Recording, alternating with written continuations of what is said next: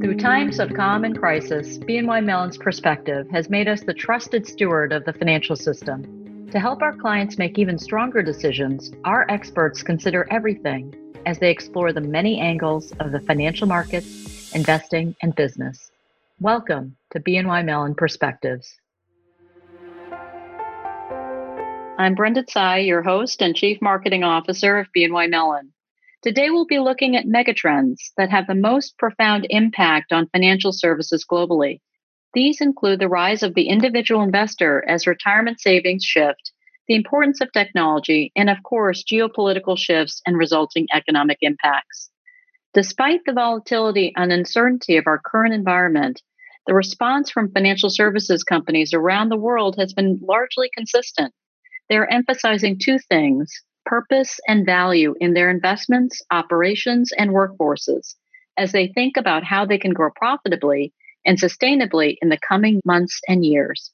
To help us better understand how these themes of purpose and value are coming to life in financial services, I'm excited to welcome Hani Kablawi, Chairman of International, who assumed oversight of Bank of New York Mellon's European, Middle East, Africa, Asia Pacific, and Latin American activities in January of this year. Representing the breadth of our businesses in 34 countries, Hani works closely with our largest global clients. Thanks for joining us, Hani. Thanks so much, Brenda. Great to be with you. So, Hani, let's start with your role. Tell us a bit about your coverage, who you interact with, and how you serve the industry. Thank you, Brenda. So, BNY Mellon is headquartered in the US, but we have significant presence globally with really nearly half of our employees based outside of the US. I work with our regional leads for EMEA, APAC, and Latin America, and a small central global team to ensure a few things. First of all, that our strategy in these regions is aligned with our corporate goals and priorities, ensuring we have the strategic presence, the capabilities, the permissions and the legal entities we need to deliver for our clients, that we have the right talent in place and that they are motivated and engaged, um, that we have the appropriate focus on risk management, regulatory compliance, and governance arrangements to grow our business responsibly, and that we have the culture in place to act as a positive agent for change within the company, the industry, and the communities in which we operate around the world. Wow, that's quite a big scope and a great purview to some of the biggest trends happening all across the world. It feels like more and more our experiences are shared now, not just individually or in locally, but globally. In your view, what are the biggest megatrends that are affecting our industry today? Well, there's um, there's a few, and maybe I'll focus on three that we're constantly thinking about. One is that we see the rise of the individual investor, a shift in responsibility for retirement savings from institutions to individuals. They're accumulating wealth faster than they have previously, and that's courtesy of demographic growth and aging and a recovery in the value of equities and non financial assets after the 2008 crisis. And in developed markets, retirement savings have primarily shifted from defined benefit plans to defined contribution plans. And, and that shift is, is a long term trend that we'll see play out over time. Um, as a result, individuals are increasingly responsible for making investment decisions for themselves. And Maybe trend two, Brenda, is around technology as an enabler.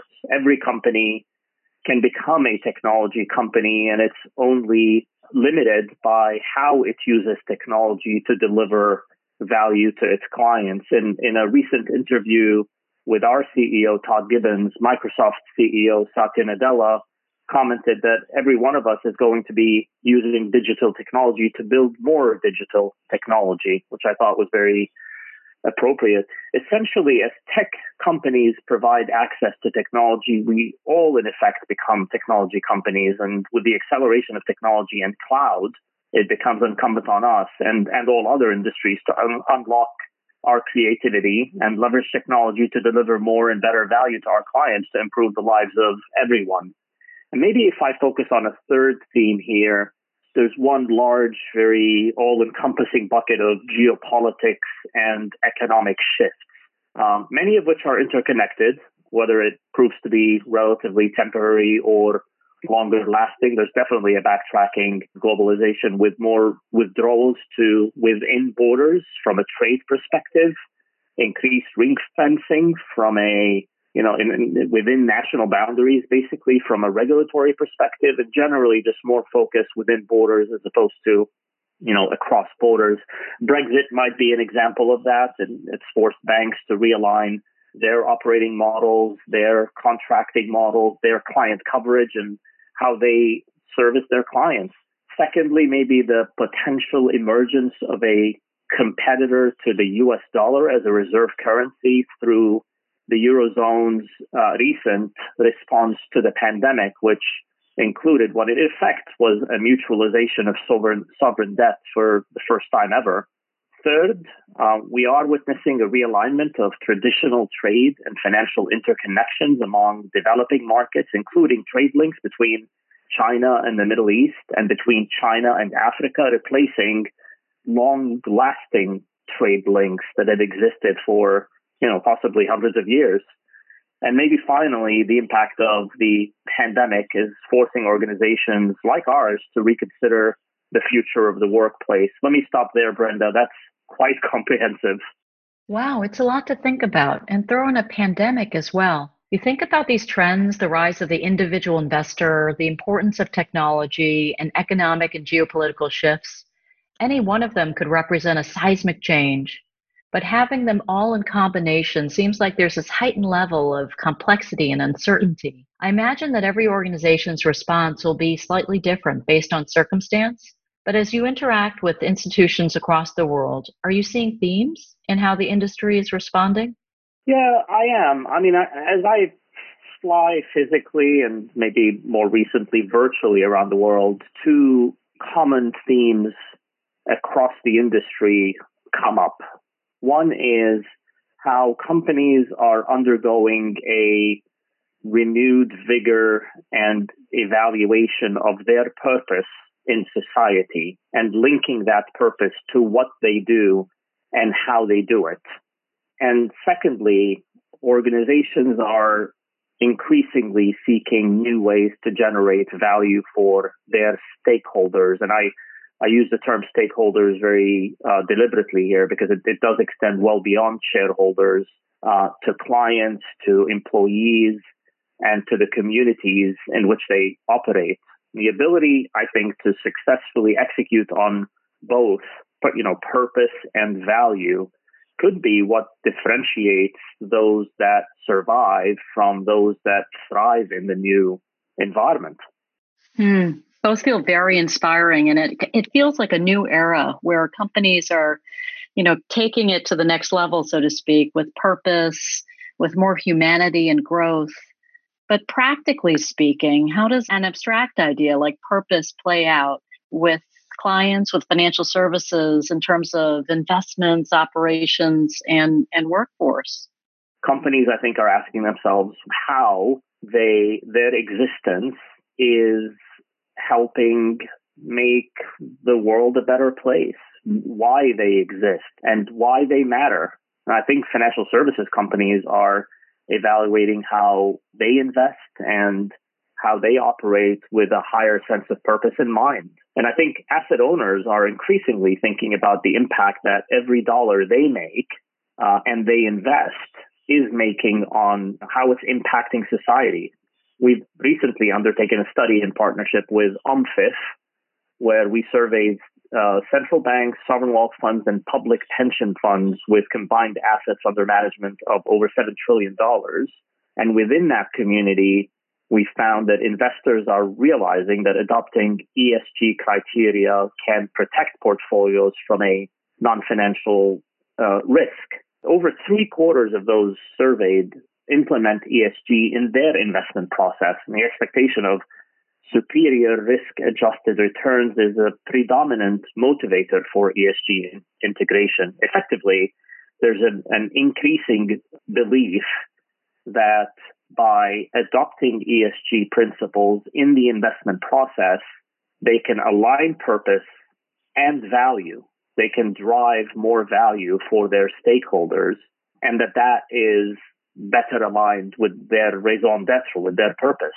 And look, purpose will be different for different companies. Um, so the ways in which asset owners, sovereign wealth funds, and investment management firms and corporates manifest ESG in their investment habits is also going to be different because they're driven driven by different priorities, different things. They will prioritize different factors. One investor might be more interested in climate change and plastics in the ocean, and another might be more interested in social justice and child labor. Um, and I think such diversity of thinking is very powerful. There are a lot of issues out there, and it is good that one firm might think differently about its set of priorities and purpose than another firm might. And, and hopefully together we're all trying to make a difference. What's different now? How are we uh, at the bank and also more broadly in the industry advancing ESG in a new way? As I said, that, that different firms, different investors might value um, different factors in their consideration of purpose and ESG investment practices and principles. And I think giving them the tools from a data and analytics perspective to execute on their chosen ESG investment practices and processes is going to be important. We, um, BNY Mellon has launched an ESG app that looks to do just that. It's effectively an analytics tool that allows one investor to choose its benchmarks and its factors and another investor to choose different ones. Effectively, the lack of standardization in ESG investment practices has been a hindrance in the past in terms of how investors choose to allocate their uh, their investments along uh, ESG principles. And and what we're trying to do is unlock that lack of standardization as a value. We're saying to clients they can have their own factors and they can compare themselves, their returns, and their ESG practices and, and allocations against what a crowdsourced industry perspective might look like. Wow, that sounds like a whole new level of understanding and transparency. Very encouraging. So, we discussed earlier that companies are responding to these global megatrends in two ways purpose and value. If we turn now to generating more value, what do you see happening on that front? So, value is a simple concept to my mind, but it's very hard to achieve. You know, how does one provide their clients with better solutions at a lower price point with less risk, strong controls to achieve better client outcomes? And the focus on value, I think, is driving investment firms to find ways to become more efficient and effective in delivery to their clients. So achieving value in this way requires companies to really embrace data and digital.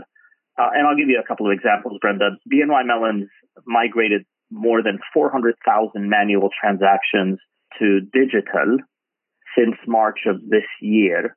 And that's coming in from more than 60 clients. We have plans to bring on another 60 clients off of their long held practices of instructing manually and receiving information via email and PDF and, and other manually intensive forms and towards digital. And this is really important because as we drive more digital transformation and digital adoption by clients, we're improving the client experience. We are reducing risk. We are improving efficiency, reducing our own costs and passing on some of those cost saves to clients. And very importantly, we are delivering data back to clients much faster than in the old world of manual. And we're delivering it at a more granular level in a way that they can digest it, consume it, and consume it where they want to consume it, and however often they want to consume it. And they can combine it with other data sets and draw insights from it. All of that is made possible by only by enabling clients to digitize their platforms. And of course, to do that, we've had to digitize our platforms and, and taken our clients on that journey along with us. Can you share some examples of how we're helping clients acquire, analyze, and manage data to gain competitive advantage? Yeah, and maybe Brenda, I'll I'll give you a couple of examples, and and they're both based on having built an open architecture model and partnered with third parties for the benefit of our investor client base. In one example, where we've partnered with um, order management systems providers, Bloomberg, BlackRock, Aladdin, and SimCorp, to give clients data and information much earlier in the day than they might have it. We're now giving liquidity managers cash flow positions much earlier in the day, or even in some cases the prior day, because of the cash flow predictive analytics that we have. So effectively, we're not saying to liquidity managers that they have to access our own portals. Uh, we'll give them the data that they want to have access to earlier than they might have had access to it previously, and we'll give it to them where they want to see it on their OMS, where they reside on a where they live on a day-to-day basis. And maybe the second example I'll give is is in the area of distribution analytics, where courtesy of our um, transfer agency and sub accounting uh, market share and our partnership with broker dealers, um, for many years now we have had data and have anonymized it and aggregated it and given it back to clients in a way that's allowing distribution managers and marketing managers to position their products more successfully and to allocate their distribution resources more efficiently than they might have previously. And all of that's made available by our open architected modular uh, um, analytics uh, capabilities. So it certainly sounds like a better world where clients have uh, more seamless access to information. And it seems like digitization has accelerated rapidly, particularly uh, through the pandemic. Do you see that this trend is evenly distributed across all the regions and countries you cover, or are there some regions that are actually leading the charge? You know, it's interesting, Brenda. I, I'm I'm not sure I can say with certainty that any one region or geography is farther advanced. We find um, that some of our clients in developing markets are just as advanced in their digital adoption and data and analytics capabilities as some of our more sophisticated clients in the developed markets. And so I think it, it has to do with two things. One is country level adoption, right? In any one country, the government's uh, adoption of um, cloud friendly policies and practices and how much the government enables companies within its borders to uh, adopt digital and data that way. And secondly, is a company's own or an investor's own adoption of it. And, and I think the combination of these two things really determine which of our clients have adopted digital and data faster and uh, better than, than others might have. Excellent. So, if we were looking ahead across the end of the year and into 2021, what would be that one piece of advice you would give to the, the clients out there on how to adapt to this ever shifting new normal? So, I think as uh, companies think about the next few years, the opportunity to align their purpose with what it is that they do and how they do it is going to continue to be important. I think that environmental, social, and governance considerations will continue to rise up the significance curve for investors, driven primarily by what stakeholders are expecting of their providers, be that um, citizens expecting it of sovereign wealth funds or pensioners and retirees expecting it of their pension funds or uh, both sovereigns and pensions expecting it of their investment managers. And secondly, I think everybody will continue to search for value and put value in terms that can be quantified and understood. And I think it's firms that are able to achieve both of these things that will thrive in the next few years. And then there's the small matter of how do we all redeploy back to the office and what the future of work might look like. Hani, that sounds like a whole nother conversation. We might have to save that for another podcast, but it's been great to hear you talk about how value and purpose will be differentiators for companies that are aiming for sustainable growth. Thanks for joining us today. Oh, thanks, Brenda. I enjoyed our conversation immensely. And thanks for listening to Perspectives, where we'll continue to look at critical topics from every angle.